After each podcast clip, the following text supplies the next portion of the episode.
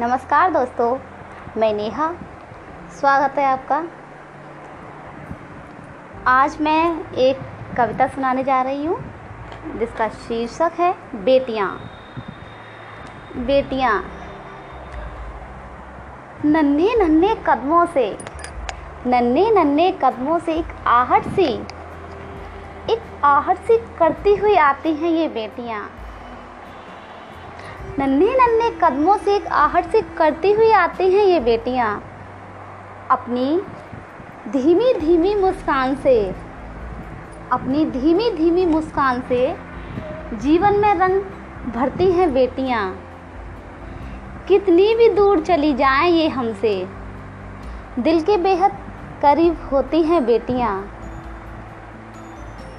एक नहीं, दो दो कुलों की शान होती हैं बेटियाँ।